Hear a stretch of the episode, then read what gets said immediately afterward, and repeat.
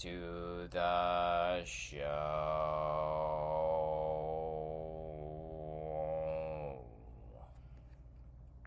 Hello, everybody, and welcome back to Ruben Uncut. I'm your host, Ruben, obviously.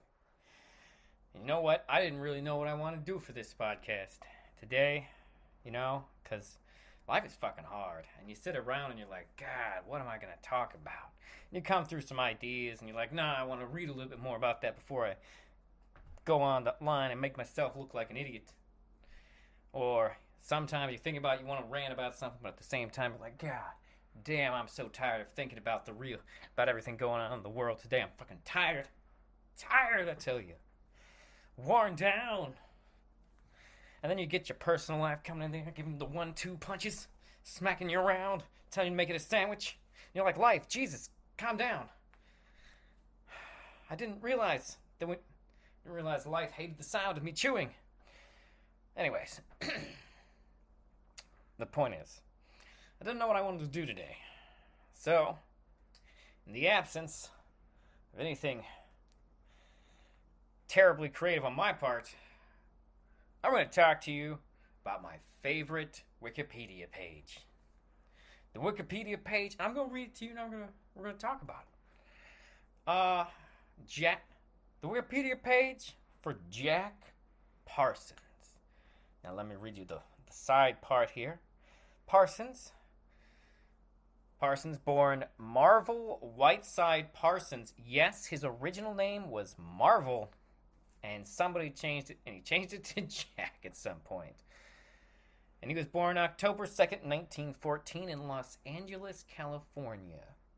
Died June 17th, 1952, age 37, Pasadena, California.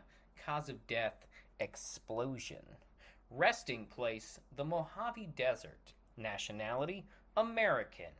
Other names, John Whiteside Parsons which of course Jack is short for John.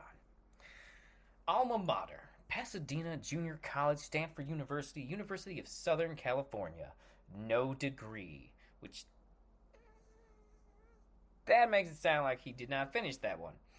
Uh, occupation rocket engineer, scientist, businessman, occultist. Yeah. Now you get sorry, to get the picture?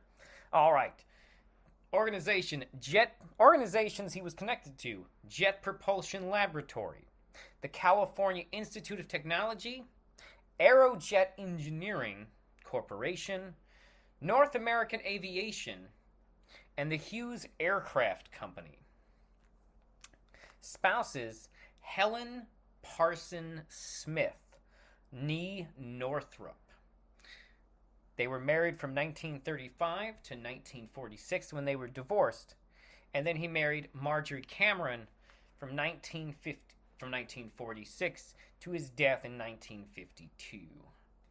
But we're going to get into some more details about that cuz let's learn who the fuck is Marvel Whiteside Parsons aka Jack Parsons.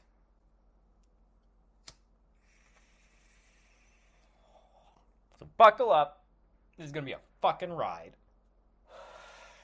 All right. As we've just read in the side part, which is almost redundant now that I think about it, but I wanted to give you a fucking taste of what we were in for here. Some minor spoilers, possibly.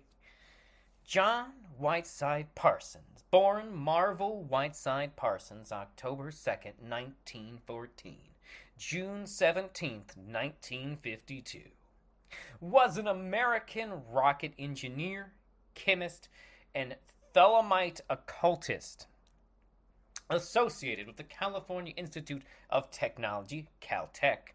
Parsons was one of the principal founders of both the Jet Propulsion Laboratory, JPL, and the Aerojet Engineering Corporation. He invented the first rocket engine to use a castable composite rocket propellant and pioneered the advancement of both liquid fuel and solid fuel rockets. Born in Los Angeles, Parsons was raised by a wealthy family in Orange Grove Boulevard in Pasadena. Inspired by science fiction literature, he developed an interest in rocketry in his childhood and in 1928 began amateur rocket experiments with school friend Edward S. Forman. He dropped out of Pasadena Junior College and Stanford University due to financial difficulties during the Great Depression. And in 1934, he united with Forman and graduate Frank Malina to form the Caltech affiliated Guggenheim Aeronautic Laboratory, or GALCIT. Rocket Research Group, supported by GALCIT chairman Theodore von Karman. In 1939, the GALSITE, GALSIT, GALCLIT, no, there's no L there, Gal, GALSIT Group gained funding from the National Academy of Science, NAS, to work on jet assisted takeoff, or JATO. JATO? Who knows? For the U.S. military after the U.S. entered World War II. They founded the Aerojet. They founded Aerojet in 1942 to develop and sell JATO technology. The Glycit Group became JPL in 1943. I, I promise this will get more exciting. Following some of following some brief involvement with Marxism, see, that's spicy. In 1939, Parsons converted to Thelema, the new religious movement founded by the English occultist Aleister Crowley. Together with his wife, Helen Northrup, Parsons joined the Agape Lodge. Agape? Agape? A G A P E? Lodge? The California the Californian branch of the Thelemite Ordo Temple Te, I'm sorry, Ordo Templi Orientis or OTO in 1941 at Crowley's bidding. That's yes, Aleister Crowley. Parsons replaced Wilfred Talbot Smith as its leader in 1942 and ran the lot. Hold on, hold on. Is there a is there more detail? You know what? Fuck this. I'm I might cut that whole part out because you deserve to hear the detailed version of this. That shit I was reading you, that's like the abridged. Here we go. Let's rock it hardcore for Jack Parsons. Biography Early life 1914 to 1934. Marvel Whiteside Parsons was born October. I feel like I'm in. Uh, I feel like I'm in one of those movies. I feel like I'm in Groundhog Day right now. October uh, October 2nd, 1914 at the Good Samaritan Hospital in Los Angeles. His parents Ruth Virginia Whiteside, born 19 born 1893, died 1952, and Marvel H. Parsons, oh, he was a junior. Two people had that goddamn name. Fascinating. His father, of course, lived from 1894 to 1947, had moved to California from Massachusetts the previous year, purchasing a house on Scarff Street in downtown Los Angeles.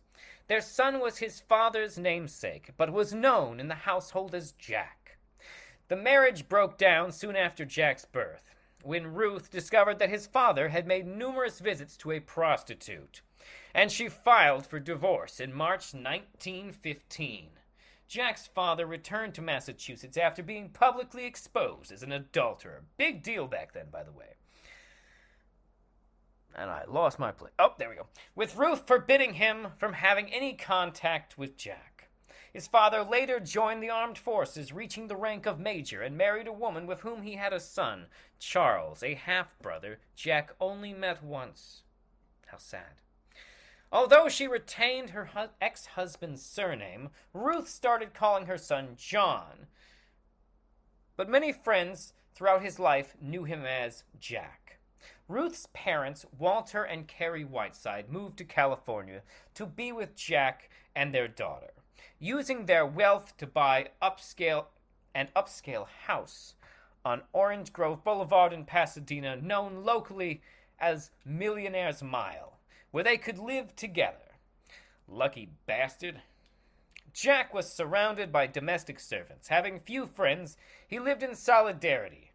Pff, I'm sorry. He lived in a solid. He lived a solitary, not solitary, solitary childhood and spent much time reading.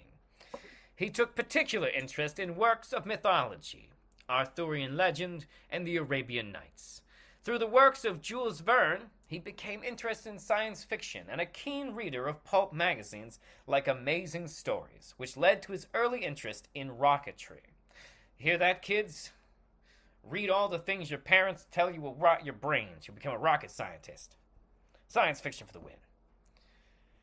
At age 12, Parsons began attending Washington Junior High School, where he performed poorly, with biographer George Pendle, which biographer George Pendle attributed to his undiagnosed dyslexia.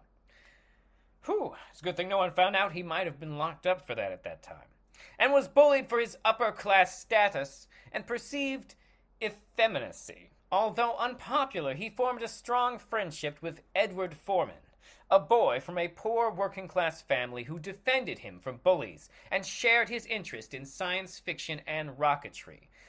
Wait a minute, am I reading the. Is this. Is this about Reed Richards and the Thing? What am I reading here? And well.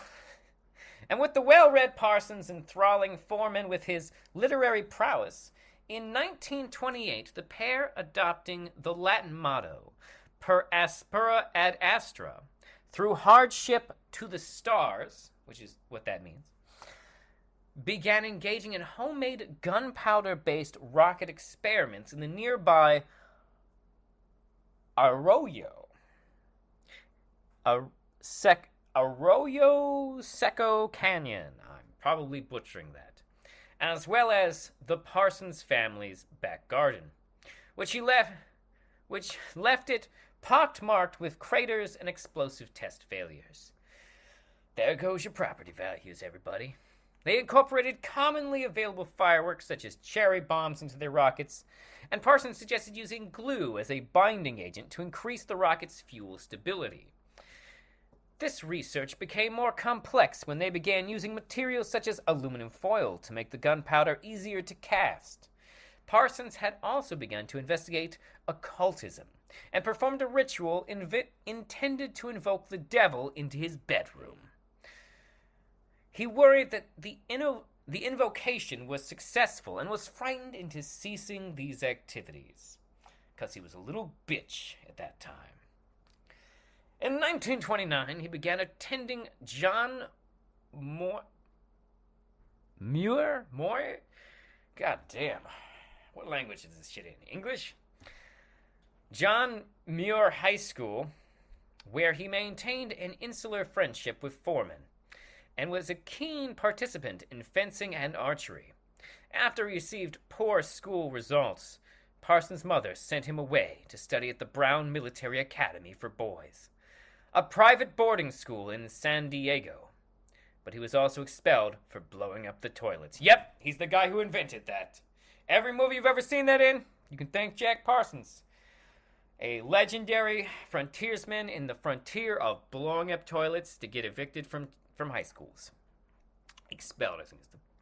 Expelled. Expelled, not evicted. He could have been living there, I don't know.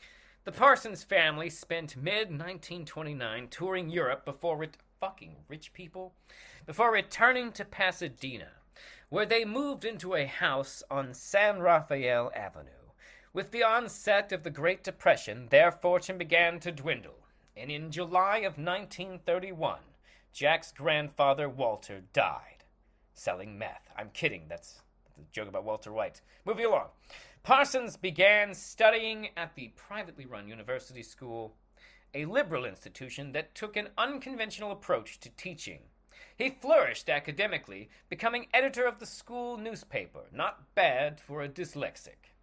El Universitano, and winning an award for literary excellence. Teachers who had trained at the nearby California Institute of Technology, Caltech, honed his attention on a, the study of chemistry. And with the family's financial difficulties deepening, Parsons began working on weekends and school holidays at the Hercules Powder Company, where he learned more about explosives and their potential in rocket propulsion. He and Forman continued to independently explore the subject in their spare time, building and testing different rockets, sometime with materials that Parsons had stolen from work. Don't let anyone ever tell you you, didn't, you can't get somewhere from robbing your workplace. Parsons soon constructed a solid fuel rocket engine. And with Forman corresponded with Pioneer and with Forman corresponded with Pioneer rocket engineers, including Robert H. Goddard, Hermann Oberth, Konstantin Tsiolkovsky, Wiley Ley, and Wernher von Braun. Parsons and von Braun had hours of telephone conversations about rocketry in their respective countries, as well as their own research. Parsons graduated from university school in 1933 and moved with his mother and grandfather to a modest house on St. John Avenue, where he continued to pursue his interest in literature and poetry. He enrolled in Pasadena Junior College with the hope of earning an associate's degree in physics and chemistry. But he dropped out after one term because of his financial situation and took up permanent employment at the Hercules Powder Company. His employers then sent him to work at the manufacturing plant in Hercules, California, on San Francisco Bay, where he earned a relatively high monthly wage of $100. I'm going to read that one again for you. Where he re- where he earned a relatively high monthly wage of $100. My, how the times have changed. He was plagued by headaches caused by exposure to nitroglycerin. He saved money in hopes of continuing his academic studies and began a degree in chemistry at Stanford University. But he found the tuition unaffordable and returned to Pasadena. See, even back then, paying for college sucked ass. Now we move on to GALCIT Rocket Research Group and the Canetti trial. This takes place between 1934 and 1938.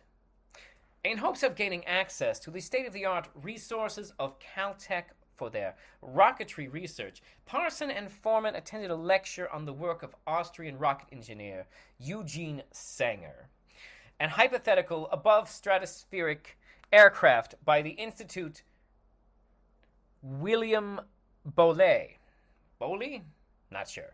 A PhD student specializing in rocket powered aircraft. And, and approached him to express their interest in designing a liquid fuel rocket motor. Bolle redirected them to another PhD student, Frank Malina. Side note Bolle, what the fuck were you thinking? Maybe if you had taken them up on their offer, you would have a Wikipedia entry, which you don't. That's why you're highlighted in red instead of blue like everyone else. Page does not exist. Where was I? Yes. All right. Anyways, Frank Malina, a mathematician and mechanical engineer writing a thesis on rocket propulsion, who shared their interest and soon befriended them. Parsons, Forman, Forman and Malina applied for funding from Caltech together. They did not mention that their ultimate objective was to develop rockets for space exploration realizing that most of the scientific establishment then considered such ideas science fiction. Suck it, academia! Caltech's Clark Blanchard Millikan immediately rebuffed them. But Malina's doctoral advisor, Theodor von Karman, saw more promise in their proposal and agreed to allow them to operate under the auspices the auspices the auspices of the university's Guggenheim Aeronautics Laboratory. GALCIT.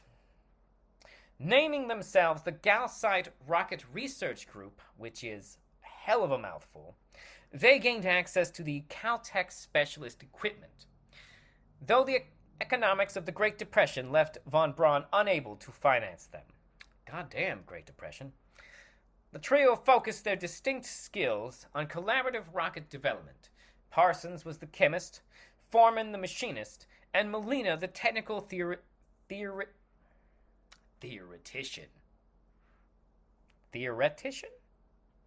Malina wrote in 1968 that the self educated Parsons, that's right, didn't have a formal degree, bitches, lacked the discipline of a formal of a formal higher education, but had an uninhibited and fruitful imagination. Let's hear it for the imaginative, bitches. Parsons and Forman, who, as, dis- as described by Geoffrey A. Landis, were eager to try whatever idea happened to spring to mind. Contrast with Malina, who insisted on scientific discipline as informed by von Karman. Landis writes that their creativity kept Malina focused towards building actual rocket engines, not just solving equations on paper. Sharing socialist values, they operated on an egalitarian basis. Malina taught the others about scientific procedure, and they taught him about practical elements of rocketry. The often socialized they often socialized smoking marijuana and drinking, while Malina and Parsons set about writing semi-autobiographical science fiction screenplay they planned to pitch to Hollywood with strong anti-capitalist and pacifist themes. Ah, college, some things never change. Everybody be smoking the weed. Parsons met Helen Northrup at a local church dance and proposed marriage in July 1934. Ah, everyone meeting nice Jewish boys at church. Wait, what? She accepted, and they were married in April 1935 at the Little Church of the Flowers in Forest Lawn Memorial Park, Glendale, before undertaking brief honeymoon in San Diego. It was the Great Depression, people. They were poor as hell. Wait, is the Great Depression still going on in 1934? I don't know. I'm not looking it up. They moved into they moved into a house on South Terrace Drive, Pasadena, while Parsons got a job at the explosives manufacturer Halifax Powder Company facilities in Saugus. Much to Helen's dismay, Parsons spent most of his wages funding the GALCIT Rocket Research Group, which is, is, is not, not what you hope for when you're a wife. For extra money, he manufactured nitroglycerin in their home, which, holy shit, constructing a laboratory on their front porch. At one point, he pawned Helen's engagement ring, and he often asked her family for loans. Whoo! Poor ass, poor ass dude. I, I hear you, man. That's that's rough. I haven't asked any family for loans, but whoo. Malina recounted that Parsons and Forman were not too pleased with the austere program that did not include at least the launching of model rockets. But the group reached the consensus of developing a working static rocket motor before embarking on more complex research. They contacted liquid fuel rocket pioneer Robert H. Goddard, and he invited Malina to his facility in Roswell, New Mexico but he was not interested in cooperating. Reticent about sharing his research and having been subjected to widespread derision for his work in rocketry, they were instead joined by Caltech graduate student Apollo Imo Amo Smith. I'm beginning to think that maybe some rockets were named after this man. Carlos C. Wood, no Wikipedia page for him. Mark Mayor Mills, what fucking country? It's probably from Ireland. And that's, I should probably know how to say that. Fred S. Miller, no Wikipedia page. William C. Rocket. William C. Rockefeller, no Wikipedia page. And Rudolph Sch. Is that Scott or Schott? It's probably Scott. Scott's pickup truck transported their equipment. Their first liquid fuel motor test took place near the Devil's Gate Dam you know, in case it went wrong, they wanted to go really wrong. In, oh god, it's this word again. Arroyo Seco on Halloween 1939. yeah, let's do it on Halloween, guys. Yeah, fuck it. Let's make it scary as shit. Parsons' biographer John Carter described the layout of the contraption as showing oxygen flowing from one side with methyl alcohol, the fuel nitrogen follow- flowing from the other side. Water cooled the rocket during burn.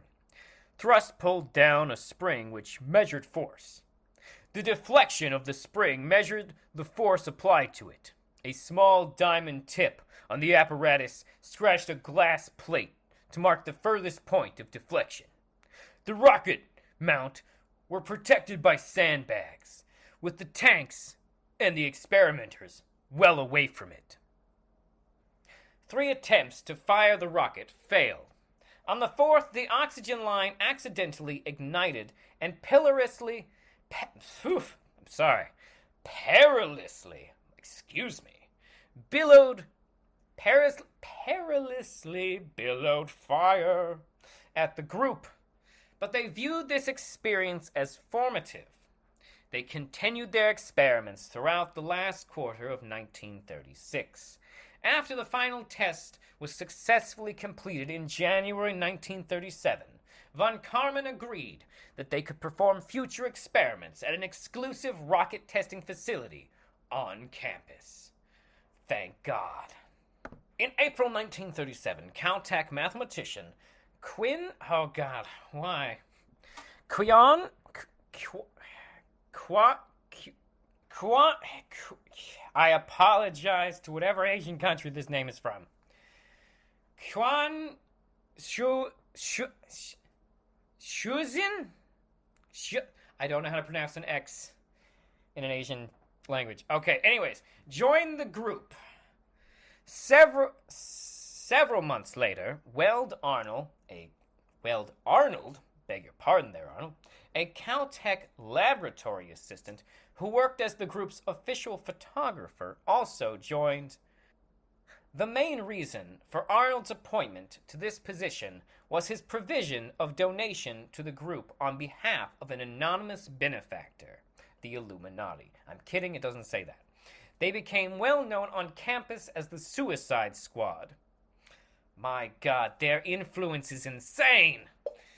For the dangerous nature of some of their experiments, and attracted attention from the local press. Parsons himself gained further media publicity when he appeared as an expert explosives witness in a trial of Captain Earl Earl Kinetti? Kinnett? I'm going to go with Kinnett.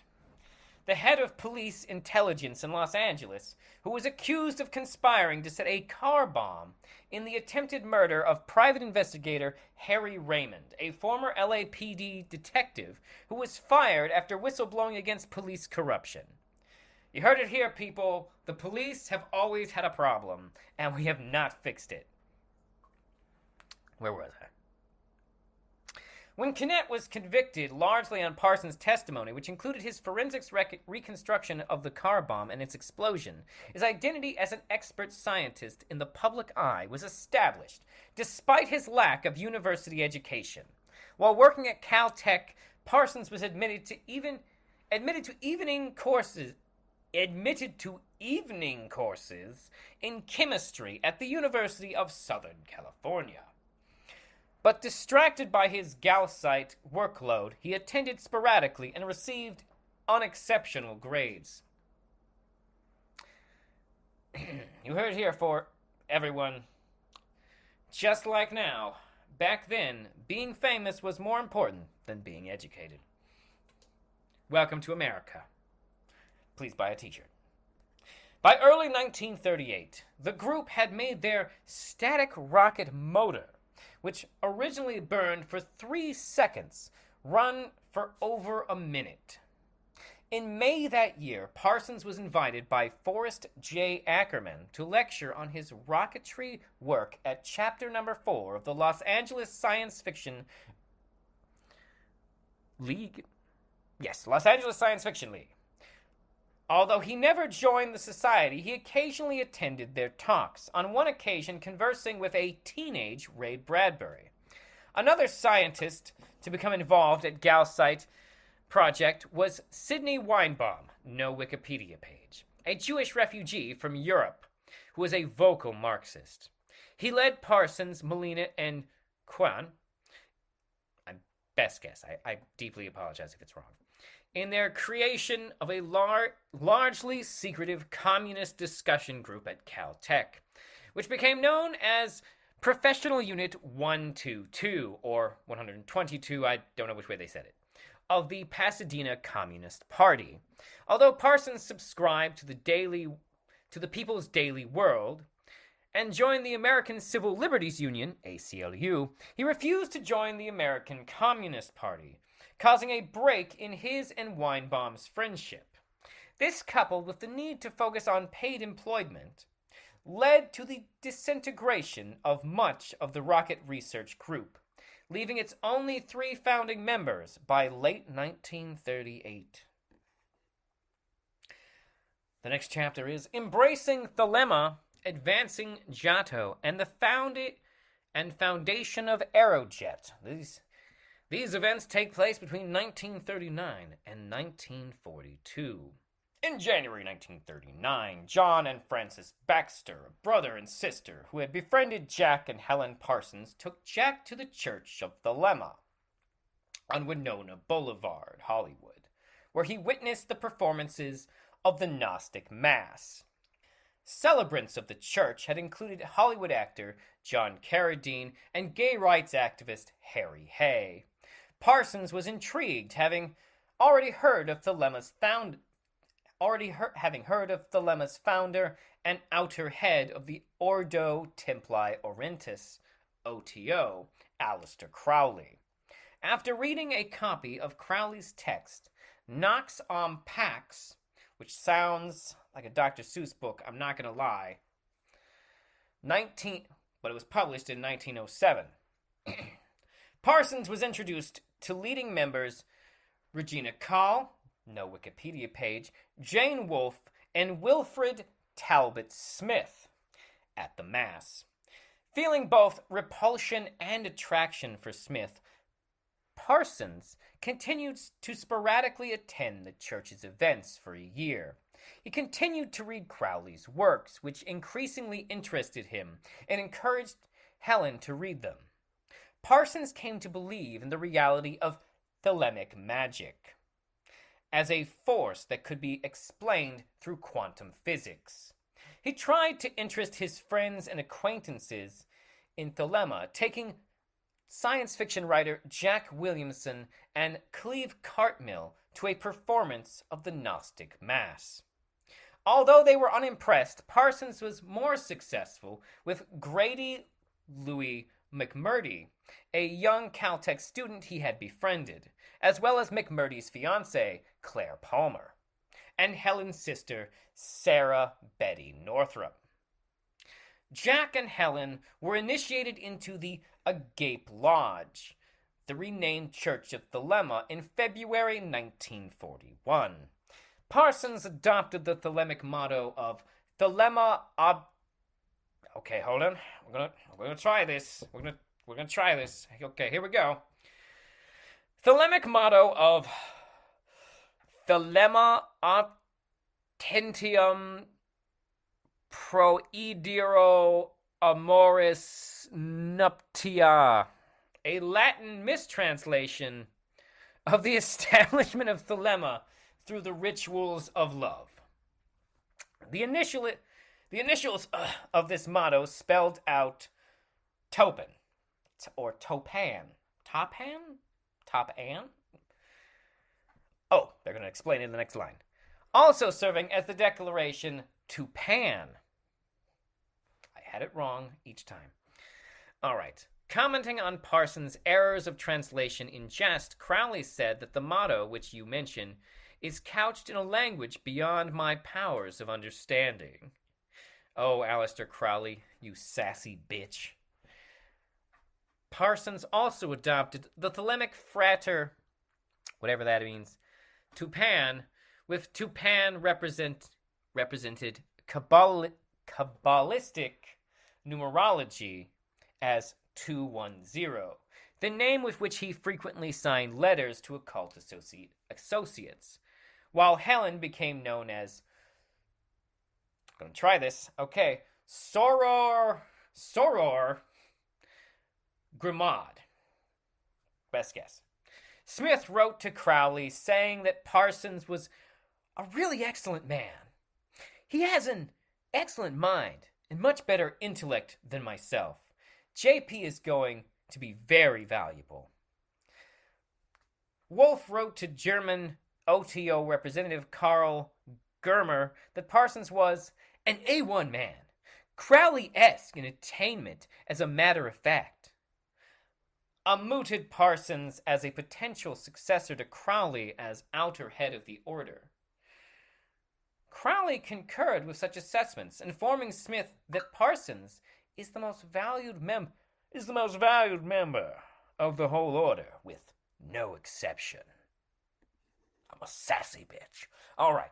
At von Karman's suggestion, Frank Malina approached the National Academy of Science (NAS) Committee on Army Air Corps Research to request funding for research into what they referred to as jet propulsion, a term chosen to avoid stigma attached to rocketry.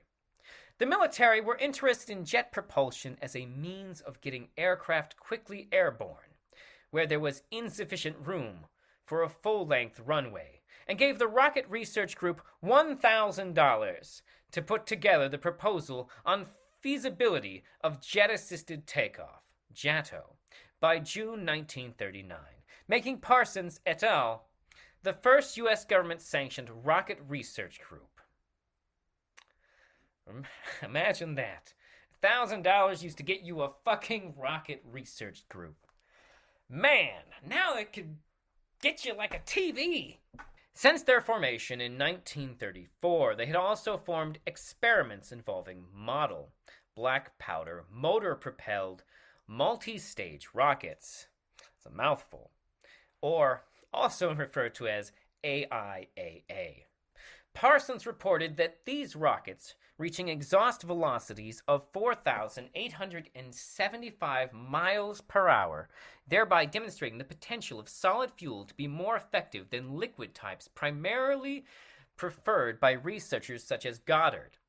In light of this progress, Caltech and GALCIT, GALCIT, whatever, group receives an additional $10,000 rocketry research grant from the AIAA. Oh my god, did I miss did I accidentally Okay, just just to make that clear, I may have misread this part. In a research paper submitted to the American Institute of Aeronautics and Astronauts, that's what AIAA stands for. I don't know why I'm paranoid that I misread that. I gotta get a different recording system so that I can run things back, because my current recording system does not allow for that. If you know a good, incredibly free, extremely easy to use audio recording program, please hit me up. All right. All right. Although a quarter of their funding went to repairing damage to Caltech buildings caused by their experiments, in June 1940 they submitted a report to the NAS in which they showed the feasibility of the project for the development of JATO. They requested $100,000 to continue. They received $22,000. Grant money Works basically the same now as it did then.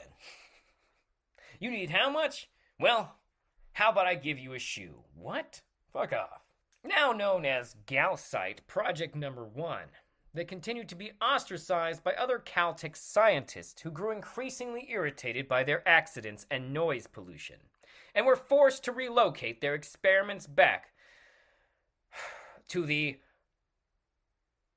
Arroyo Seco, Seco at a site with uninvited, corrugated, oh, sorry, unventilated, corrugated iron sheds that served as both research facilities and administrative offices. It was here that JPL would be founded. Parsons and Forman's Rocket Experiments were the cover story of the August 1940 edition of Popular Mechanics in which their pair, in which the pair discussed the prospect of rockets being able to ascend above Earth's atmosphere and orbit around it for research purposes, as well as reaching the moon. For the JATO project, they were joined by Caltech mathematician Martin Summerfield and 18 workers supplied by the Works Progress Administration. Former colleagues like Kwan were prevented from returning to the project by the Federal Bureau of Investigation, who ensured the secrecy of the operations and restricted the involvement of foreign nationals and political extremists.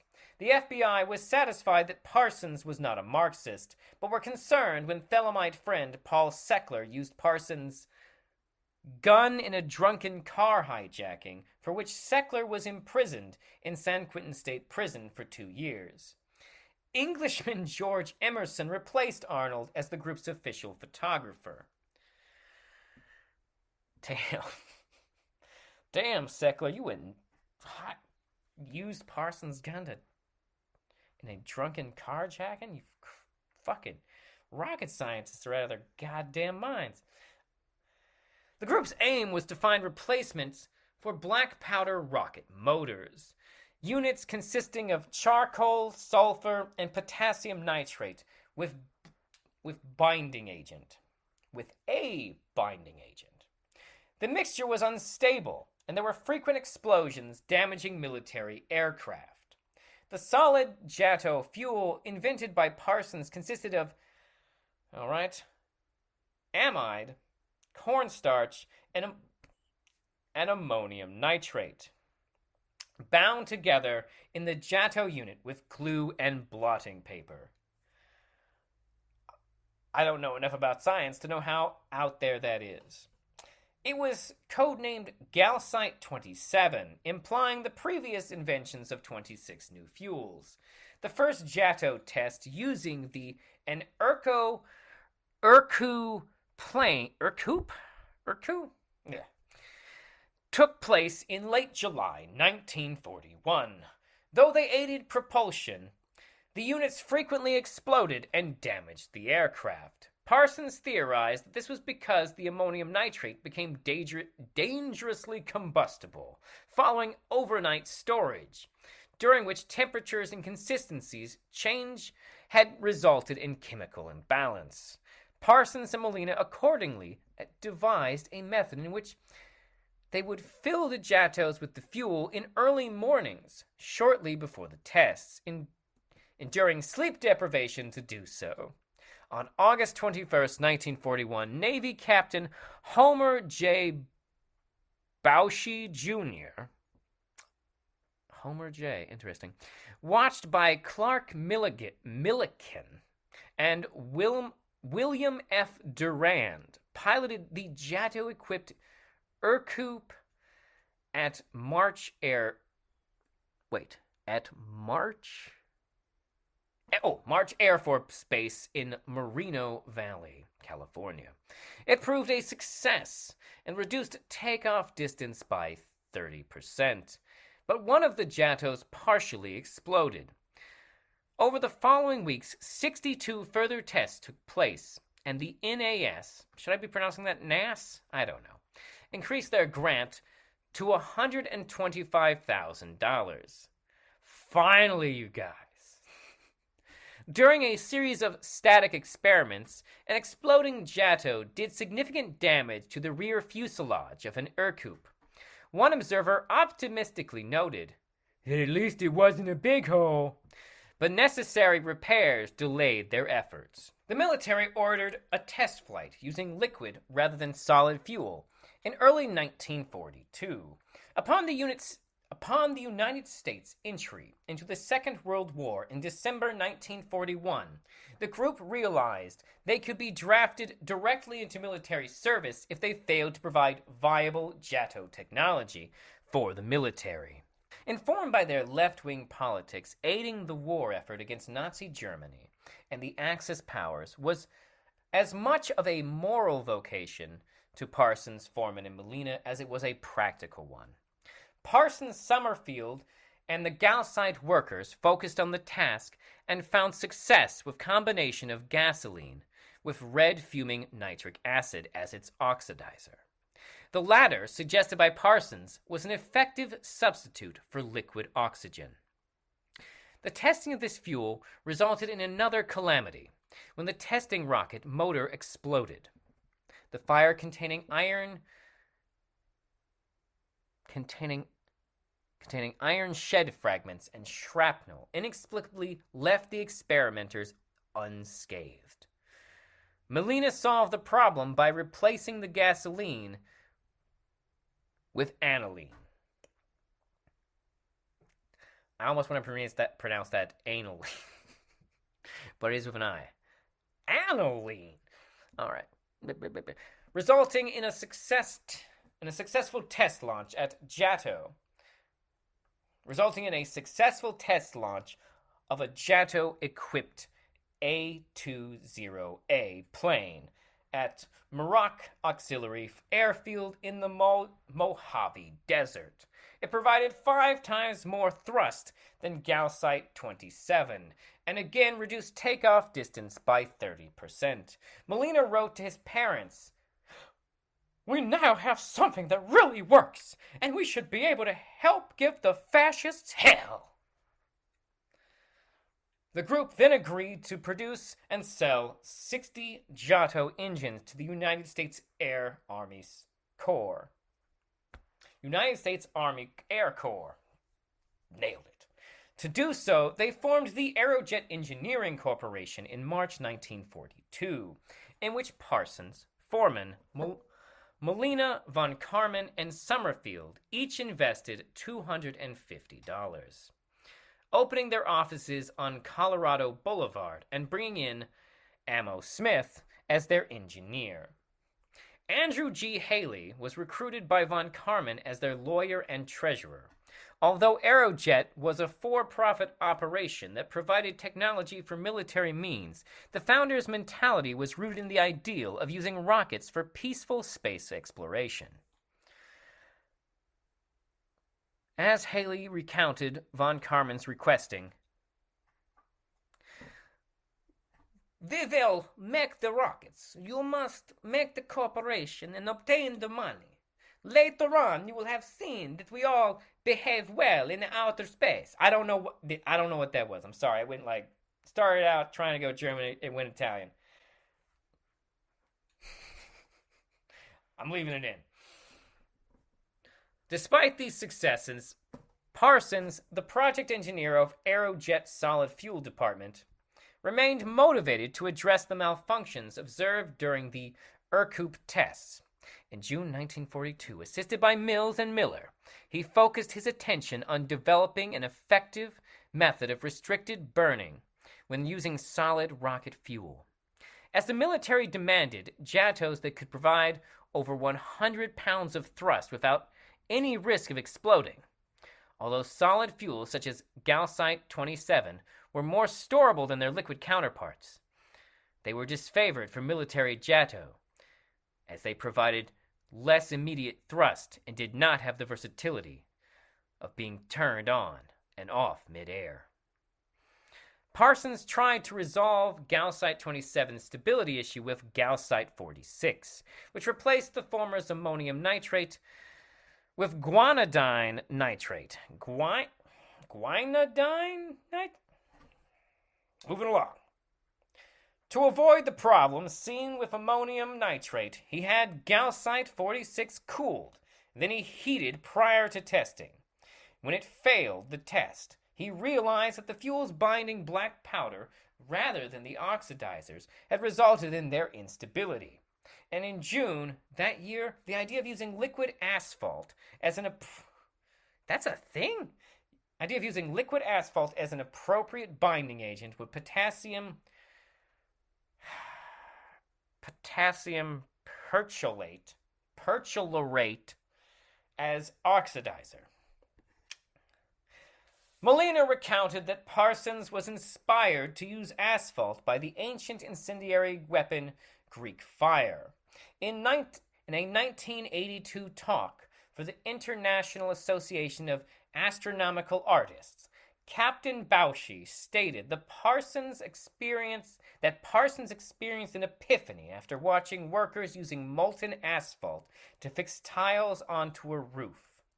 Known as GALCIT 53, this fuel provided significantly more stable proved to be sorry, this fuel proved to be significantly more stable than the group's earlier con- concoctions fulfilling Parsons' aim of creating a restricted burn rocket fuel inside a castable container and providing a thrust 427% more powerful than that of GALCIT 27. This set a precedent which, according to his biographer, John Carter, changed the future of rocketry technology. The thermoplastic asphalt casting was durable in all climate, allowing for mass production and indefinite storage and transforming solid fuel agents into a safe and viable form of rocket propulsion. Plasticized variants of Parsons' solid fuel design, invented by JPL's Charles Bartley, were later used by NASA in space shuttle rocket. Sorry, by NASA in Space Shuttle solid rocket boosters, and by the Strategic Air Command in Polaris, Poseidon, and Minuteman intercontinental ballistic missiles. Foundation of JPL and leading the Agape Lodge, 1942 to 1944. Aerojet's first two contracts were from the U.S. Navy. The Bureau of Aeronautics requested a solid fuel JATO, and Wilbur Wright Field requested a liquid fuel unit. The Air Corps had requested 2,000 JATOs from Aerojet by late 1943, committing two, committing $256,000 towards Parsons' solid fuel type. Despite this drastically increased turnover, the company continued to operate informally and remained intertwined with the GALCIT project.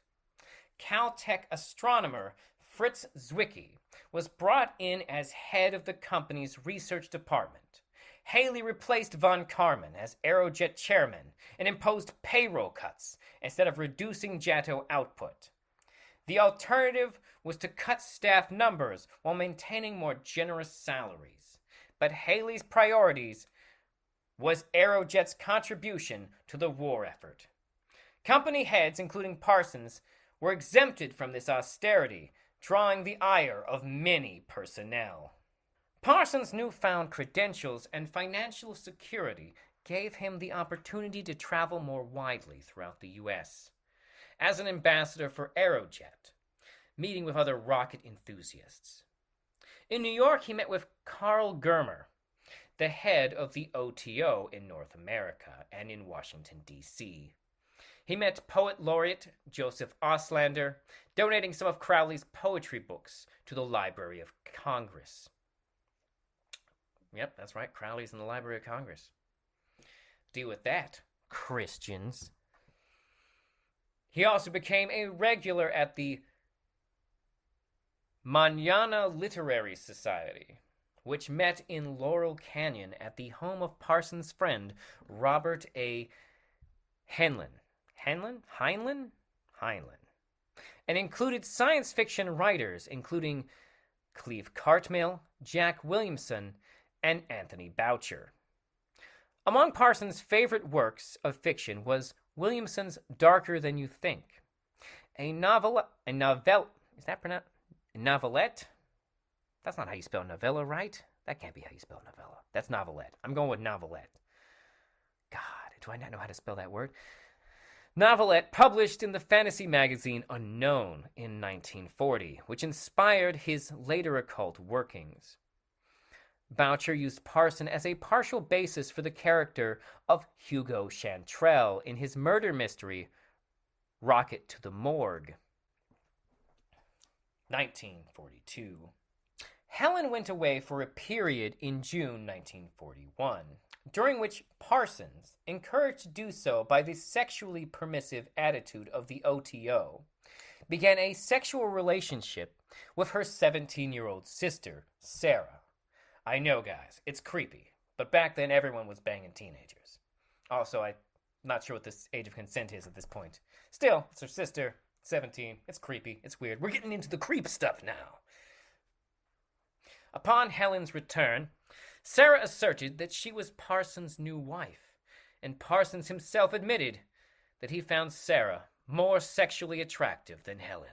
Conflicted in her feelings, Helen sought comfort in in Smith and began a relationship with him that lasted. I wish they had the full name there because because I know we talked about him earlier, but I don't remember which guy he is because Smith is is the most unmemorable name. But we did talk. We mentioned him earlier. I forget he involved in Thelema somehow. But anyways, Helen sought comfort in Smith and began a relationship with him that lasted for the rest of his life. The four remained friends. A quad sounds like a quadruple to me.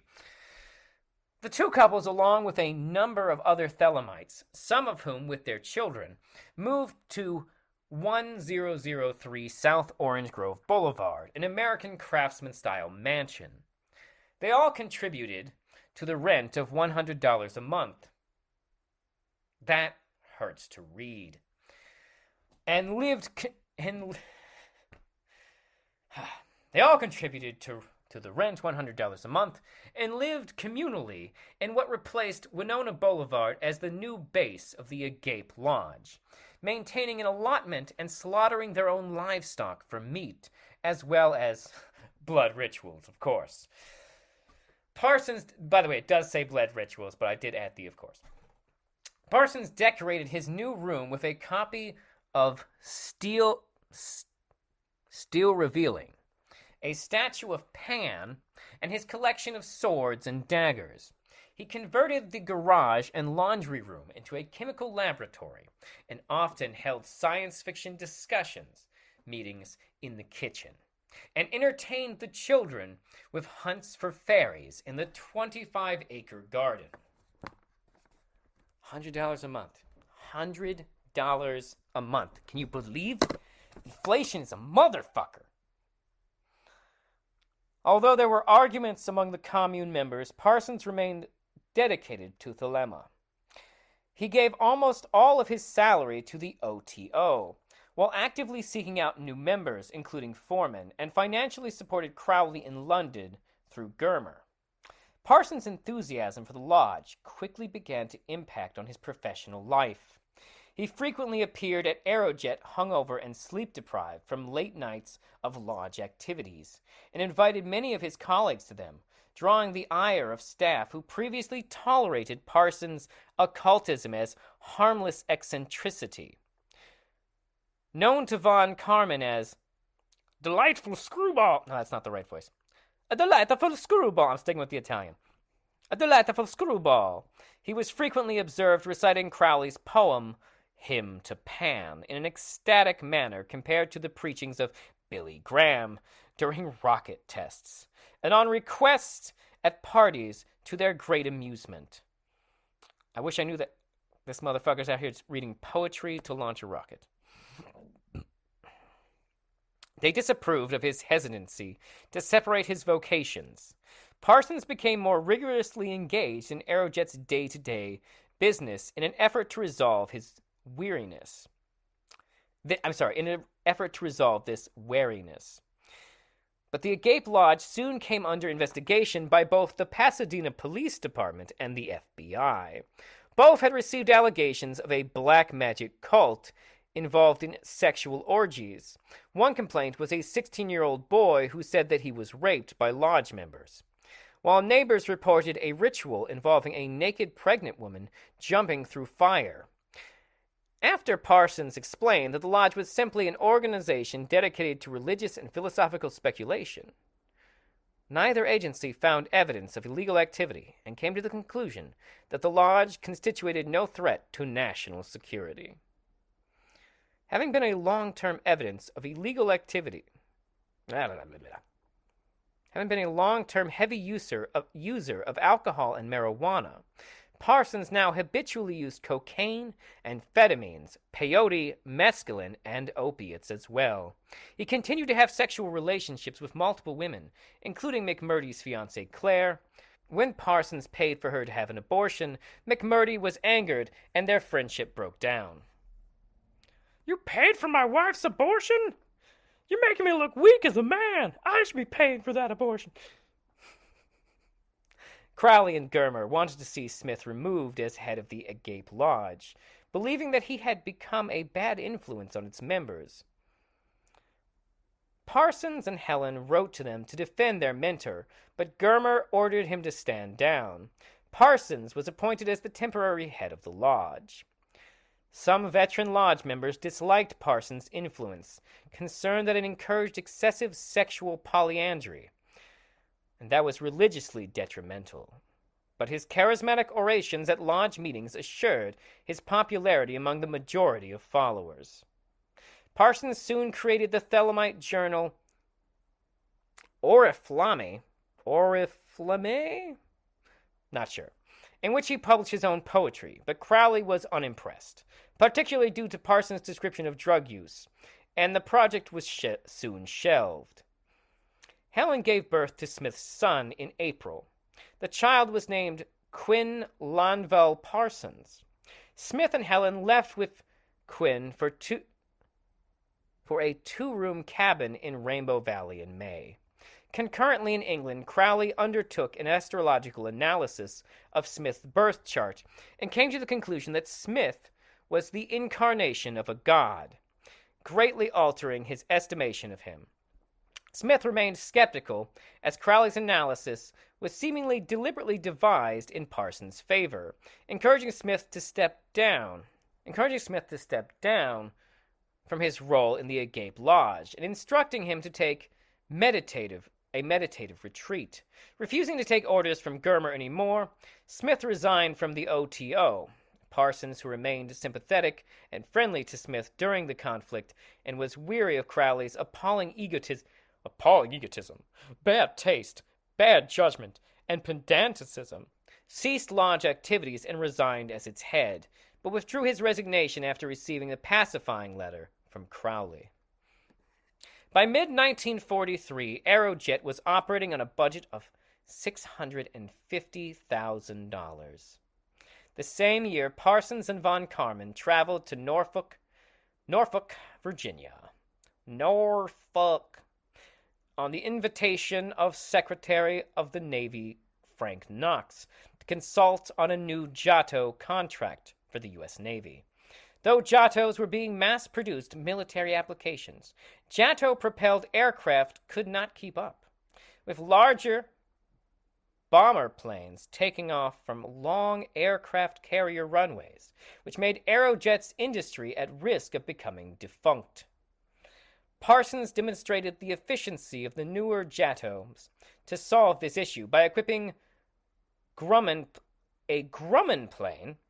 Contain, who was naming shit back then? By equipping a Grumman plane with a solid fuel with solid fuel units. It assisted takeoff from the USS Charger was successful, but produced smoke containing a noxious yellow-colored residue. The Navy guaranteed Parsons a contract on the condition that this residue was removed. This led to the invention of Aeroplex, a technology for smokeless vapor trails, developed at Aerojet by Parsons.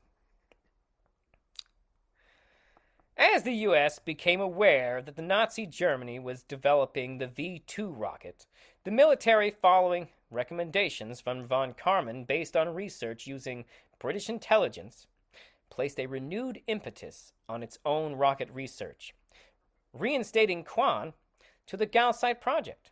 Oh, way to go. Yeah, see, stop being racist for a minute. Probably still racist, but you know, just not being racist to that guy. They were probably still racist to him, but you know, like, just the mean way. They gave the group a $3 million grant to develop rocket based weapons, and the group was extended and renamed the Jet Propulsion Laboratory, or JPL. The names are, are the names getting less creative? I'm not sure. By this point, you'd think people who smoke weed would come up with better names. By this point, the Navy were ordering 20,000 JATOs a month from Aerojet. In December 1944, Haley negotiated for the company to sell 51% of its stock to the General Tire and Rubber Company to cope with the increased demand. Aerojet's Caltech linked employees, including Zwicky, Malina, and Summerfield, would only agree to the sale on the condition that Parsons and Forman were removed from the company, viewing their occult activities as dis- rep- as disreputable. JPL historian Erik M. Conway also attributes Parsons' expulsion to more practical concerns. He still wanted to work in the same way as he'd done in his backyard, instinctive and without regard for safety. Parsons and Forman were unfazed, informing Haley of their prediction that the rocket industry would become obsolete in the post war age, seeing more financial incentive in starting a chain of laundromats. Haley persuaded them to sell their stock, resulting in Parsons leaving the company with $11,000, which was a nice chunk of change back then. With this money, he bought the he bought the lease to the 1003. Should I be pronouncing that 1003? I don't know. Which had become known as the parsonage after him. Now wait till you hear the name of this next part. It's juicy. L. Ron Hubbard and the Babylon Working, 1945 to 1946. Now disassociated from JPL and Aerojet, Parsons and Forman founded the Ad Astra Engineering Company, under which Parsons founded the chemical manufacturing Vulcan Powder Company. Ad Astra was subject to an FBI investigation under suspicion of espionage when security agents from the Manhattan Project discovered that Parsons and Forman had procured chemical, a chemical used in a top secret project for a material known as X metal. That is the coolest thing I've ever read. But they were later acquitted of any wrongdoing and X Metal remains a mystery. No, I'm kidding. Parsons continued to financially support Smith and Helen, although he asked for a divorce from her and ignored Crowley's commands by welcoming Smith back to the parsonage when his retreat was finished. Parsons continued to hold OTO activities at the parsonage, but began renting rooms at the house to non Thelemites, including journalist Nieson Himmel, Manhattan Project physicist Robert Cornog, and science fiction artist Louis Goldstone. Parsons attracted controversy in Pasadena for his preferred clientele. As parsonage resident Alva Rogers recalled, in the ads placed in the local paper, Jack specified that only bohemians, artists, musicians, atheists, anarchists, or any other exotic types need apply for rooms. Any mundane soul would be unceremoniously rejected. Science fiction writer and U.S. Navy officer L. Ron Hubbard soon moved into the parsonage. He and Parsons became close friends. Parsons wrote to Crowley that although Hubbard had no no formal training in magic, he has extraordinary amount of experience and understanding in the field. From some of his exper- experiences, I deduce he is in direct touch with some higher intelligence, possibly his guardian angel. He is the most thelemic person I have ever met, and, and is in complete accord with our own principles. Parsons and Sarah were in an open relationship. Encouraged by OTO's polyandrous sexual ethics, she became enamored with Hubbard. Parsons, despite attempting to repress his passion, became intensely jealous. Motivated to find a new partner through, through occult means, Parsons began to devote his energies to conducting black magic, causing concern among fellow OTO members who believed that if who believed that it was invoking troublesome spirits into the parsonage. Jane Wolfe wrote to Crowley that our own Jack is enamored with witchcraft the houmfort, the houmfort voodoo. From the start, he always wanted to evoke something, no matter what. I am inclined to think, as long as he get, as long as he got a result. He told the residents that he was imbuing statues in the house with magical energy in order to sell them to fellow occultists. Parsons reported paranormal events in the house resulting from the rituals, including poltergeist activities, sightings of orbs, ghostly apparitions, and al- alchemical sylphic effect on the weather. I don't know what that word means. And disembodied voices. Pendle suggested that Parsons was particularly susceptible to these interpretations and attributed the voices to a prank by Hubbard and Sarah. One ritual allegedly brought screaming banshees to the windows of Parsonage, an incident that disturbed Forman for the rest of his life. In December 1945, Parsons began a series of rituals based on the I should know how to pronounce this Enochian magic, during which he masturbated onto magical tablets, accompanied by Sergei Prokofiev. Prokofiev. Second violin concert, accompanied by Sergei Prokofiev. Prok, never mind. Describing his magical operation as the Babylon working, he hoped to bring about the incarnation of the Thelemite goddess Babylon, not spelled like the city, onto earth. He allowed Hubbard to take part as his scribe, believing that he had he was particularly sensitive to detecting magical phenomenon, and Hubbard just liked watching people jack off. As described by Richard Metzger, Parsons jerked off in the name of spiritual advancement, while Hubbard scanned the astral plane for signs and visions. Their final ritual took place in the Mojave Desert in late February 1946, during which Parsons abruptly decided that his undertaking was complete.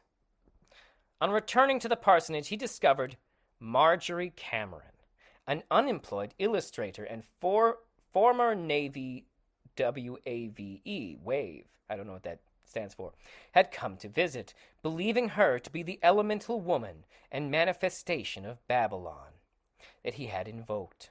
In early March, Parsons began performing sex magic rituals with Cameron, who acted as his Scarlet Woman, while Hubbard continued to participate as the the what? Am amanuensis? What? Unlike the rest of the household, Cameron knew nothing at first of Parsons' magical intentions. I didn't know anything about the OTO. I didn't know that they had invoked me. I didn't know anything. But the whole house knew it. Everybody was watching to see what was going on. Despite this ignorance and her skepticism about Parsons' magic, Cameron reported her sightings of a UFO to Parsons, who secretly recorded the sighting as a materialization of Babylon. Inspired by Crowley's novel Moonchild, Parsons and Hubbard aimed to magically fertilize a magical child through immaculate conception, which began when born to a woman somewhere on earth, nine months following the working's completion, would become the Thelemic Messiah, embodying Babylon. To quote Metzger, the purpose of the Babylon working was a daring attempt to shatter the boundaries of space and time, facilitating, according to Parsons, the emergence of Thelema's Aeons of Horus. When Cameron departed for a trip to New York, Parsons retreated to the desert, where he believed that a preternatural entity, psychographically providing him with li- Liber 49, which represented a fourth part of Crowley's The Book of the Law, the primary sacred text of Thelema, as well as part of a new sacred text he called the Book of Babylon. Crowley was bewildered and concerned by the endeavor, complaining to Germer of being fairly fran- fairly frantic when I contemplated the idiocy of these louts. Believing the Babylon working was accomplished, Parsons sold the parsonage to developers for $25,000. You've got to be shitting me. Under the condition that he and Cameron could continue to live in the coach house. He appointed Roy Leffingwell to head the Agape Lodge, which would now have to meet elsewhere for its rituals. Kind of a dick move, really. Parsons co founded co- a company called Allied Enterprises with Hubbard and Sarah, into which Parsons invested his life savings of 20,200 I'm sorry, $20,970. Hubbard suggested that with this money they travel to Miami to purchase three yachts, which they would then sail through the Panama Canal to the west coast, where they could sell them for a profit. Parsons agreed, but many of his friends, many of his friends thought it was a bad idea. Hubbard had secretly requested permission from the U.S. Navy to sail to China and South and Central America on a mission to collect writing materials. His real plans were for a world cruise. Left flat broke by his defrauding, Parsons was incensed when he discovered that Hubbard and Sarah had left for Miami with $10,000 of the money. He suspected a scam, but was placated by a telephone call from Hubbard and agreed to remain in business partners. When Crowley, in a telegram to Germer, dismissed Parsons as a weak fool and victim to Hubbard and Sarah's obvious confidence trick, Parsons changed his mind, flew to Miami, and placed temporary injunctions and restraining orders on them. Upon tracking them down to a harbor in County Causeway, Parsons discovered that the couple had purchased three yachts as planned. They tried to flee aboard one, but hit a squall and were forced to return to port. Parsons was convinced that he had brought them to shore through a lesser banishing ritual of the pentagram, containing an astrological geomantic invocation of Bartzabel, a vengeful spirit of Mars. Allied Enterprises was dissolved, and in a court settlement, settlement, Hubbard was required to promise to reimburse Parsons. Parsons was discouraged from taking further actions by Sarah, who threatened to report him for statutory rape, since their sexual relationship took place when she was under California's age of consent, 18. Oh wow, no, I was, was wrong. California had a curve in the in the 30s. Damn, good for you, California. Parsons was ultimately compensated with only $2,900. Hubbard, already married to Margaret Grubb, bigamously married Sarah and went to found Dianetics and Scientology. The Sunday Times published an article about Hubbard's involvement with the OTO and Parsons' occult activities in December 1969. In response, in response, the Church of Scientology released an unsubstantiated press statement which said that Hubbard had been sent in as an undercover agent by the U.S. Navy to intercept and destroy Parsons' black magic cult and save Sarah from its influence. The church also stated that Robert A. Heinlein was the clandestine Navy operative who sent in, air quotes, Hubbard to undertake this operation. Returning to California, Parsons completed the sale of the parsonage, which was then demolished, and resigned from OTO. He wrote his letter to Crowley that he did not believe that as an autocratic organization, the OTO constitutes a true and proper medium for the expression, for the expression and attainment of Thelema. He said to the Pope of Thelema. Loss of FBI clearance, Red Scare, Marxist and espionage accusations, and acquittal. 1946 to 1952. Parsons was employed by North American Aviation at Inglewood, where he worked at the, Nav- at the Navajo Missile Program. He and Cameron moved into a house in the Manhattan Beach, where he instructed her in occultism and esotericism. When Cameron developed catalepsy, Parsons referred her to Sylvan Muldoon's books on astral projection. I don't know what catalepsy is, by the way. Suggesting that she could manipulate her seizures, oh, it causes seizures, to accomplish it. They were married on October 19, 1946, four days after his divorce from Helen was finalized, with Forman as their witness. Parsons continued to be seen as a specialist in rocketry. He acted as an expert consultant in numerous industrial tribunals and police and army ordnance investigations regarding explosions. In May 1947, Parsons gave a talk at the Pacific Rocket Society, which also has no Wikipedia page. in which he predicted that rockets would take humans to the moon. Although he had become distant from the now largely defunct OTO and had sold humans. Sorry, accidentally jumped between lines there. I'm going to leave it in, it's kind of funny. And had sold much of his Crowleyan library.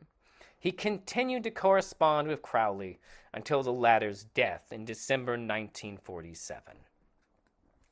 At the emergence of the Cold War, a Red Scare developed in the U.S. as the Congressional House of Un American Activities began investigating and obstructing the careers of people with perceived communist sympathies. Many of Parsons' former colleagues lost their security clearances and jobs as a result. And eventually, the FBI stripped Parsons of his clearance because of his subversive character, including his involvement in and advocacy of sexual perversions in the OTO.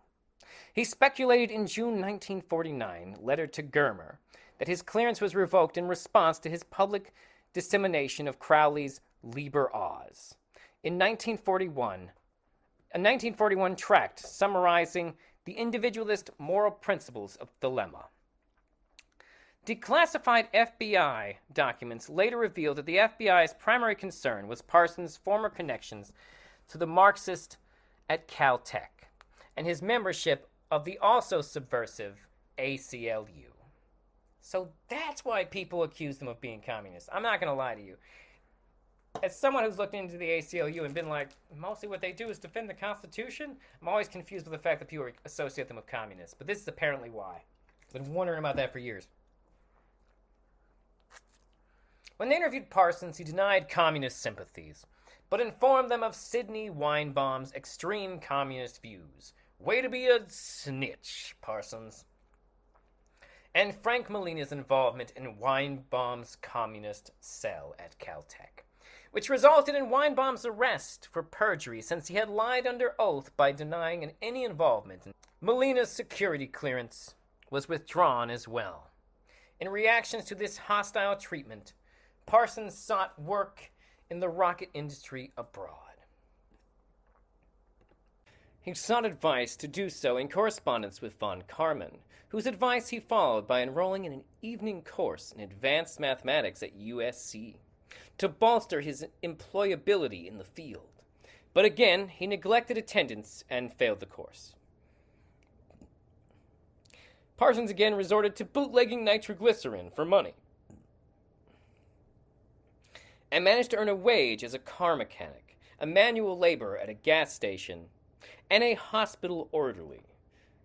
For two years, he was also faculty member at the USC Department of Pharmacology. Relations between Parsons and Cameron became strained. They agreed to a temporary separation, and she moved to Mexico to join an artist commune in San Miguel de, de Allende. Al, ah, I never took Spanish. De Allende. Uh, unable to pursue his scientific career without his wife, and devoid of friendship, Parson decided to return to occultism and embark on a sexually based magical operation with prostitutes. He was intent, informally, following the ritualistic practices of Thelemite organization, the AA, on performing the crossing of the abyss, attaining union with the universal consciousness of all, or all as is understood in the context of the great work, and becoming the master of the temple. Following his apparent success in doing so, Parsons recounted having an out of body experience invoked by Babylon.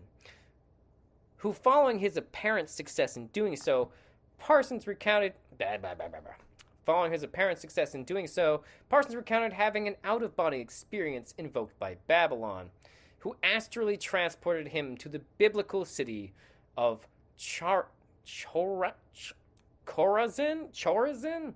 Who knows? An experience he referred to as Black Pilgrimage. Accompanying Parsons' Oath of the Abyss was his own Oath of the Antichrist, which was witnessed by Wilfred Talbot Smith, in his oath, Parsons professed to embody an entity named Belerian Armillus al Degetal the Antichrist, who am come to fulfill the law of the beast. 666 Aleister Crowley.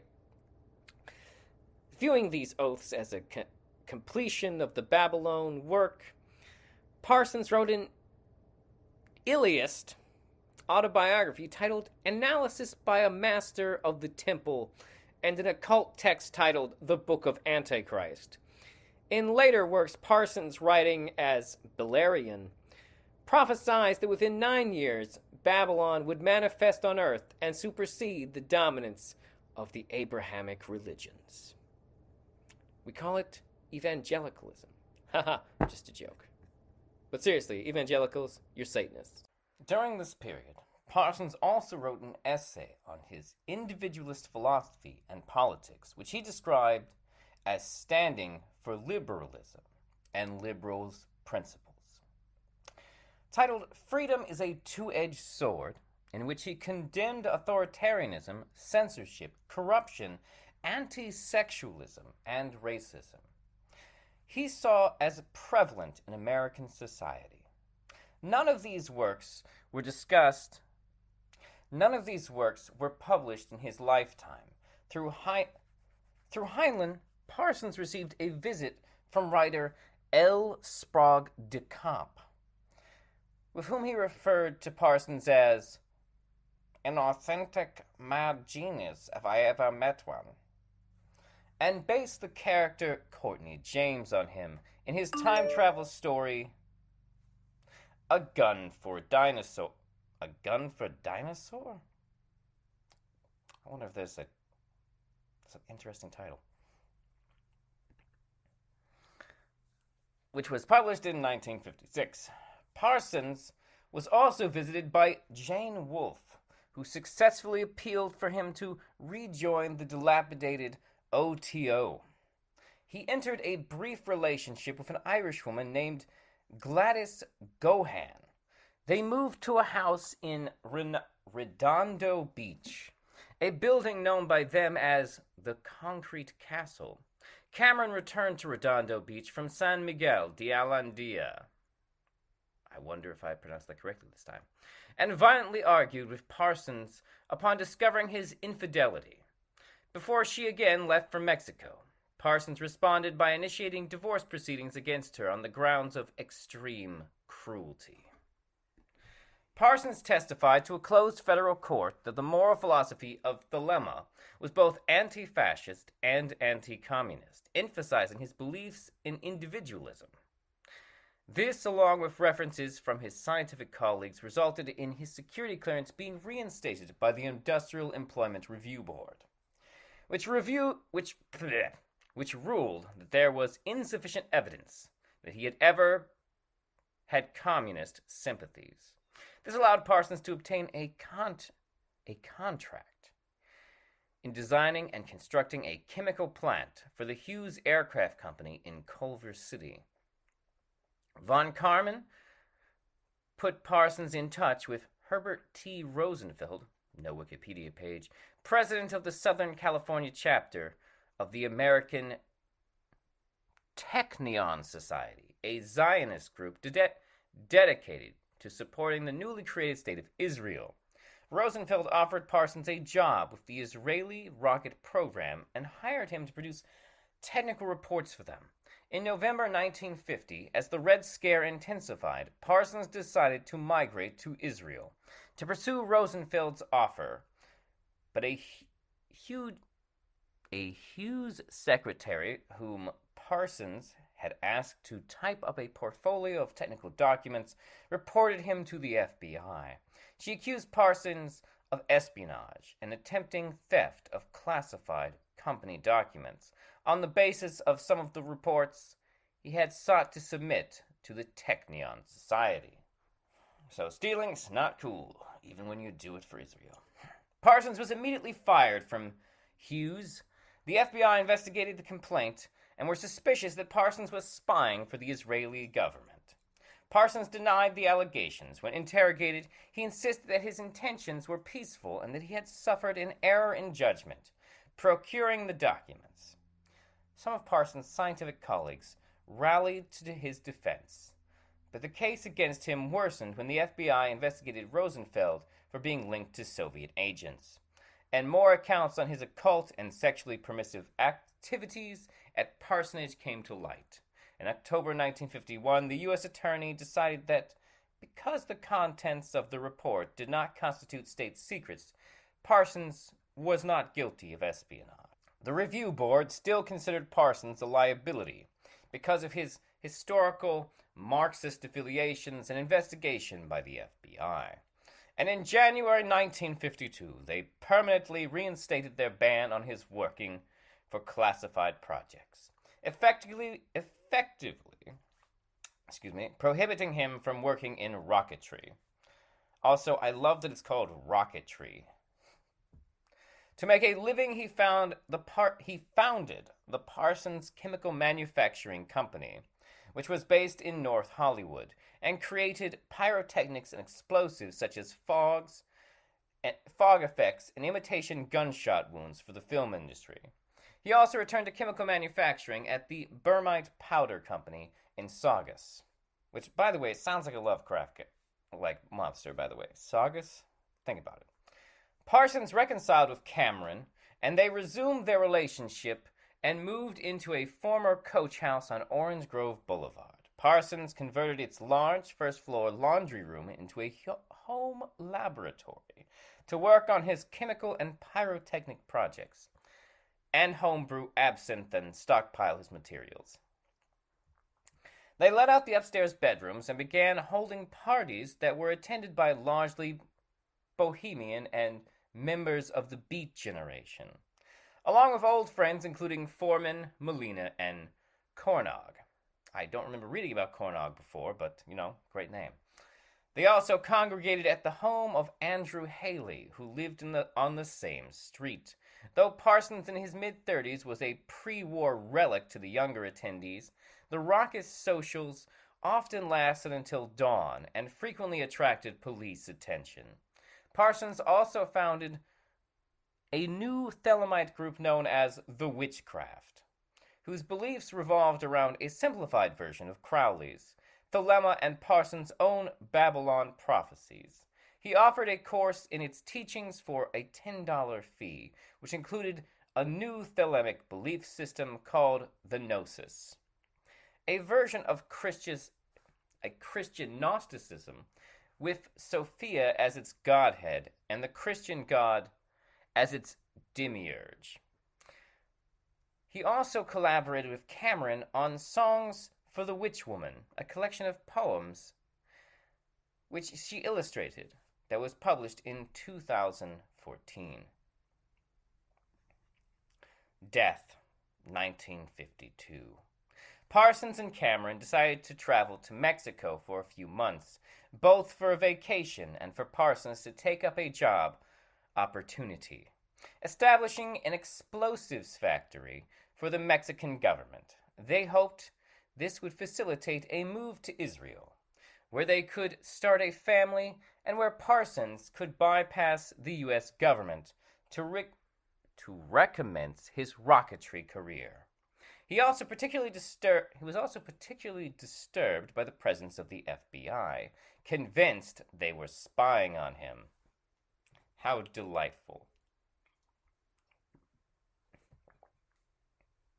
On June 17, 1952, a day before their planned departure, Parsons received a rush order of explosives for a film set and began to work on it in his home laboratory. An explosion destroyed the lower part of the building, during which Parsons sustained mortal wounds. His right forearm was amputated, his legs and left arm were broken, and a hole was torn in the right side of his face. Despite these critical injuries, Parsons was found conscious by the upstairs lodgers. He tried to communicate with the arriving ambulance workers who rushed him to the Huntington Memorial Hospital, where he was declared dead approximately 37 minutes after the explosion. When his mother, Ruth, learned of his death, she immediately took a fatal overdose of barbiturates. Pasadena Police Department criminologist Don Harding led the official investigation. He concluded that Parsons had been mixing fulminate of mercury, fulminate, excuse me, in a coffee can when he dropped it on the floor, causing the initial explosion, which worsened when it came into contact with other chemicals in the room. Forman considered this likely, stating that Parsons often had sweaty hands that could easily have dropped the can. Some of Parsons' colleagues rejected this explanation, saying that he was very attentive about safety, which earlier we read was not true. Two colleagues from the Bermite Powder Company described Parsons' work habits as scrupulously neat and exceptionally cautious. The latter statement from the chemical engineer George Santamires, Santam, sorry, Santamires, insisted that the explosion must have come from beneath the floorboards, implying an organized plot to kill Parsons. Harding accepted that these inconsistencies were incongruous, but described the manner in which Parsons had stored his chemicals as criminally negligent, and noted that Parsons had previously been investigated by the police for illegally storing chemicals at the parsonage. He also found morphine filled syringe at the scene, suggesting that Parsons was narcotized.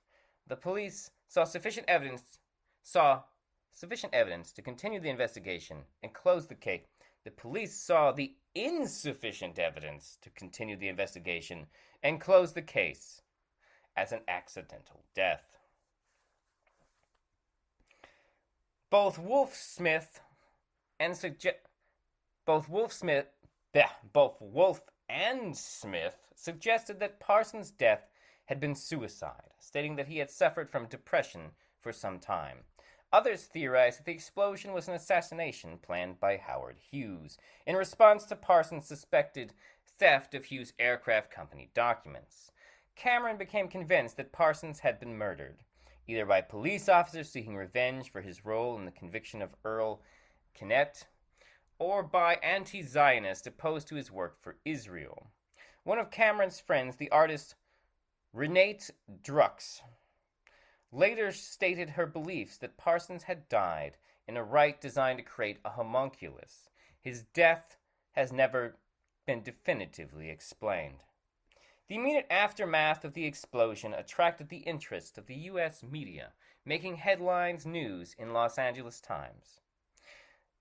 These initial reports focused on Parsons' prominence in rocketry, but neglected to mention his occult interests. When asked for comment, Aerojet Secretary Treasurer T.E. Behan said that Parsons liked to wander, but he was one of the top men in the field. Within a few days, journalists had discovered his involvement in Thelema and emphasized this in their reports. A private prayer service was held for Parsons at the funeral home where his body was cremated. Cameron scattered his ashes in the Mojave Desert before burning most of his possessions. She later tried to perform astral projection to commune with him. The OTO also had a memorial service, with attendees including Helen and Sarah, at which Smith led the Gnostic Mass. And thus ended the life of Jack Parsons. His obituary read as follows Parsons had witnessed the blinding overnight success achieved by the government by terror, totalitarianism of Stalinist Russia and Nazi Germany.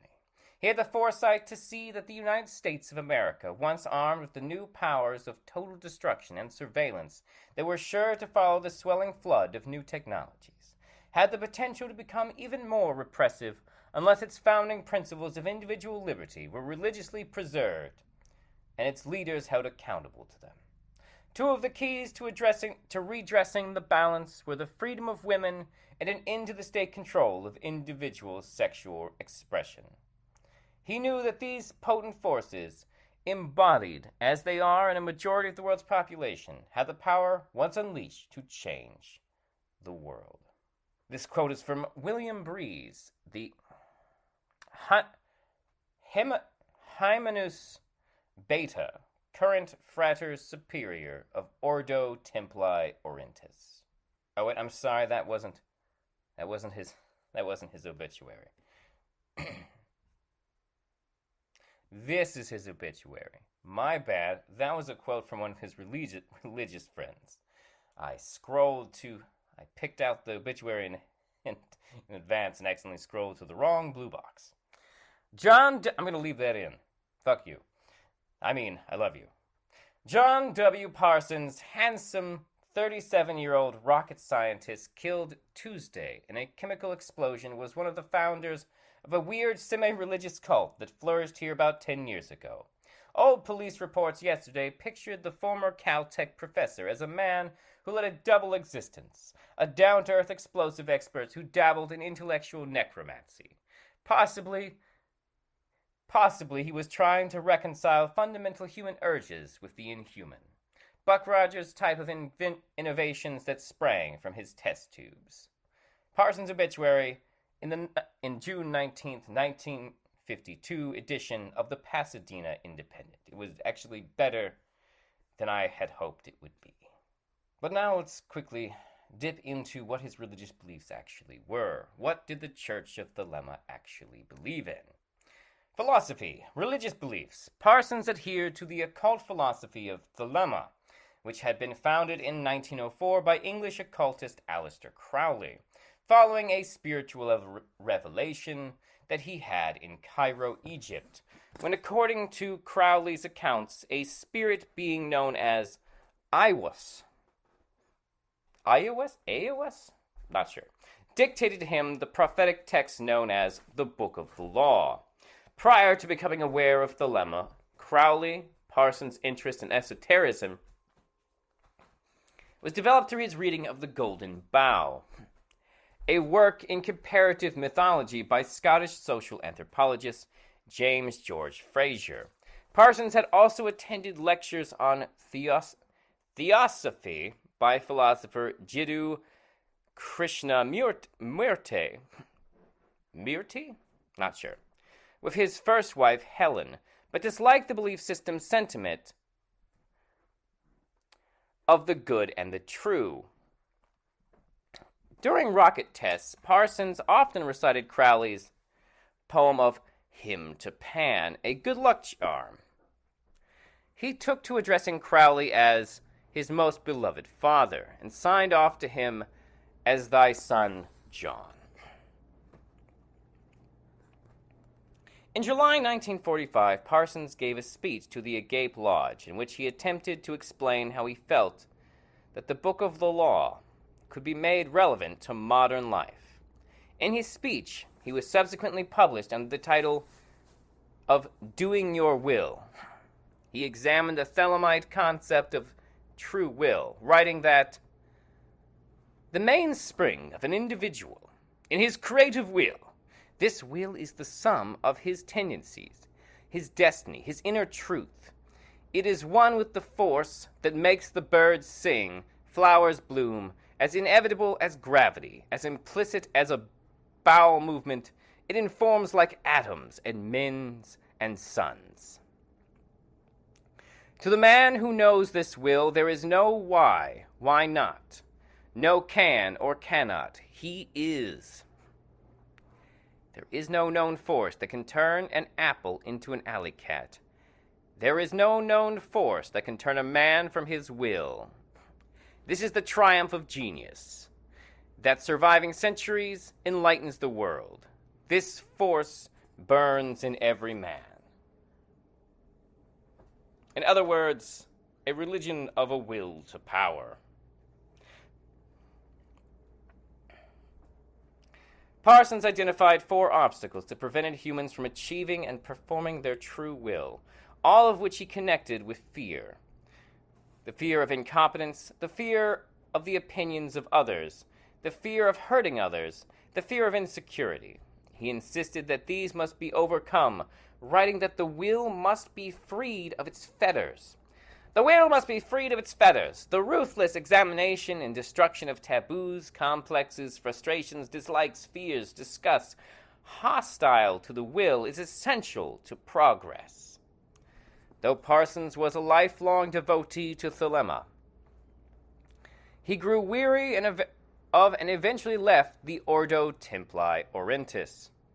the, the religious organization that began propagating Thelema under Crowley's leadership from, from the 1910s, which Parsons viewed, despite the disagreement of Crowley himself, as excessively hierarchical, impending upon rigorous spiritual and philosophical practices of true will, describing the OTO as an excellent training school for adepts, but hardly an appropriate order for the manifestations of Thelema. Going against your own Pope there, buddy. In this sense, Parsons was described by Carter as an almost fundamentalist Thelemite, who placed the Book of the Law's dogma above all other doctrine. In the decades following his death, Parsons was, was well remembered among the Western esoteric community. His scientific recognition frequently amounted to a footnote. For instance, English Thelemite Kenneth Grant suggested that Parsons' Babylon working marked the start of the appearance of flying saucers in the sky, leading to the phenomenon known as Roswell UFO incident and Kenneth Arnold UFO sighting. Cameron postulated that the 1952 Washington, D.C. UFO incident was a spiritual reaction to Parsons, to Parsons' death. In 1954, she, per- she portrayed Babylon in America, Thelemite Kenneth Anger's short film, Inauguration of the Pleasure Dome. Viewing this cinematic depiction of Thelemic ritual as aiding the literal invocation of Babylon, begun by Parsons' work, Parsons working, and later said that his book of Antichrist prophecies were fulfilled through the manifestation of Babylon in her person. In December 1958, JPL was integrated into the newly established Aeronautics and Space Administration, having built the Explorer 1 satellite that commenced America's space race with the Soviet Union. Aerojet was contracted by NASA to build the main engine of the Apollo Command Service Module and the Space Shuttle Orbital Maneuvering System. In a letter to Frank Malina, Von Karman ranked Parsons first in a list of figures he viewed as most important in modern rocketry and the foundation of the American space program. According to Richard Metzger, Wernher von Braun, who was nicknamed the father of rocket science, once argued that Parsons was more worthy of this moniker. In October 1968, Malina, a pioneer in sounding rocketry, gave a speech at JPL in which he highlighted Parsons' contributions to the U.S. rocket project and lamented how it had come to be neglected, crediting him for making key contributions to the development of storable propellants and a long duration solid propellant agents that play such an important role in American and European space technology. the same month, JPL had open access event to mark the 32nd anniversary of the foundation, which featured a nativity scene of mannequins reconstructing the November 1936 photograph of the GALCIT group, and erected a monument commemorating their first rocket test on Halloween 1936. Among the aerospace industry, JPL was nicknamed as standing for Jack Parsons Laboratory, or Jack Parson Lives. The International Astronomical Union decided to name a crater on the far side of the moon Parsons after him in 1972. JPL later con- credited him for making a distinctive technical innovation that advanced early efforts in rocket engineering, with aerospace journalist Craig Covault stating that the work of Parsons. Oh, God, I'm so sorry, Quan. Quan Zusan. I don't know. I'm sorry. And GALCIT Group plan, planted the seeds for JPL to become a preeminent in space and rocketry. Many of Parsons' writings were post posthumous. Published as Freedom is a Two Edged Sword in 1989, a compilation co edited by Cameron and OTO. Leader Hymenaeus Beta, which incited resurgence of interest in Parson within occult and countercultural circles. For example, comic book artist and occultist Alan Moore noted Parsons as a creative influence in a 1998 interview with Clifford Meth. The Cameron Parsons Foundation was founded as an incorporated company in 2006 with the intention of conserving and promoting Parsons' writings and Cameron's artwork. In 2014, Fulgur Esoterica published Songs for the Witch Woman, a limited edition of poems by Parsons illustrated by Cameron, released to coincidence with this centenary. I'm sorry, released to coincide with his centenary. It wasn't a coincidence. My bad. An exhibition of the same name was held at the Museum of Contemporary Art, Los Angeles. In 1999, Feral House published the biography Sex and Rockets: The Occult World of Jack of Jack Parsons by John Carter of Mars. No, just kidding. Who opened that Parsons had accomplished more in under 5 years of research than Robert H. Goddard had in his lifetime and said that his role in the development of rocket technology had been neglected by historians of science. Carter thought that Parsons' abilities and accomplishments as an occultist had been overestimated and exaggerated among Western es- esotericists, emphasizing his disowning by Crowley for participating magic beyond his grade. Feral House republished the work as a new edition in 2004, accompanied with an introduction by Robert Anton Wilson. Wilson believed that Parsons was the one single individual who contributed the most to rocket science, describing him as being very strange, very brilliant, very funny, and very tormented. And considering it noteworthy that the pa- that the day of Parsons' death was predicted beginning of the apocalypse advocated by Charles Taze Russell, the founder of the Bible student movement. What? There's, mo- there's definitely more going on there than I'm. Okay, in 2005, Weidenfeld and Nicolson published Strange Angel The Otherworldly Life of Rocket Scientist John Whiteside Parsons by George Pendle, who described Parsons as the Che Guevara of occultism. Pendle said that although Parsons would not live to see his dream of space travel come true, he was essential to making it a reality.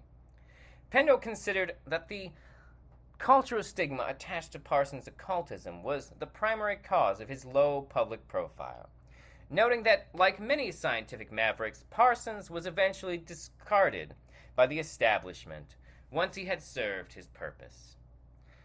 It was this unorthodox mindset, creatively facilitated by his science fiction fandom and willingness to believe in magic's eff- eff- efficacy.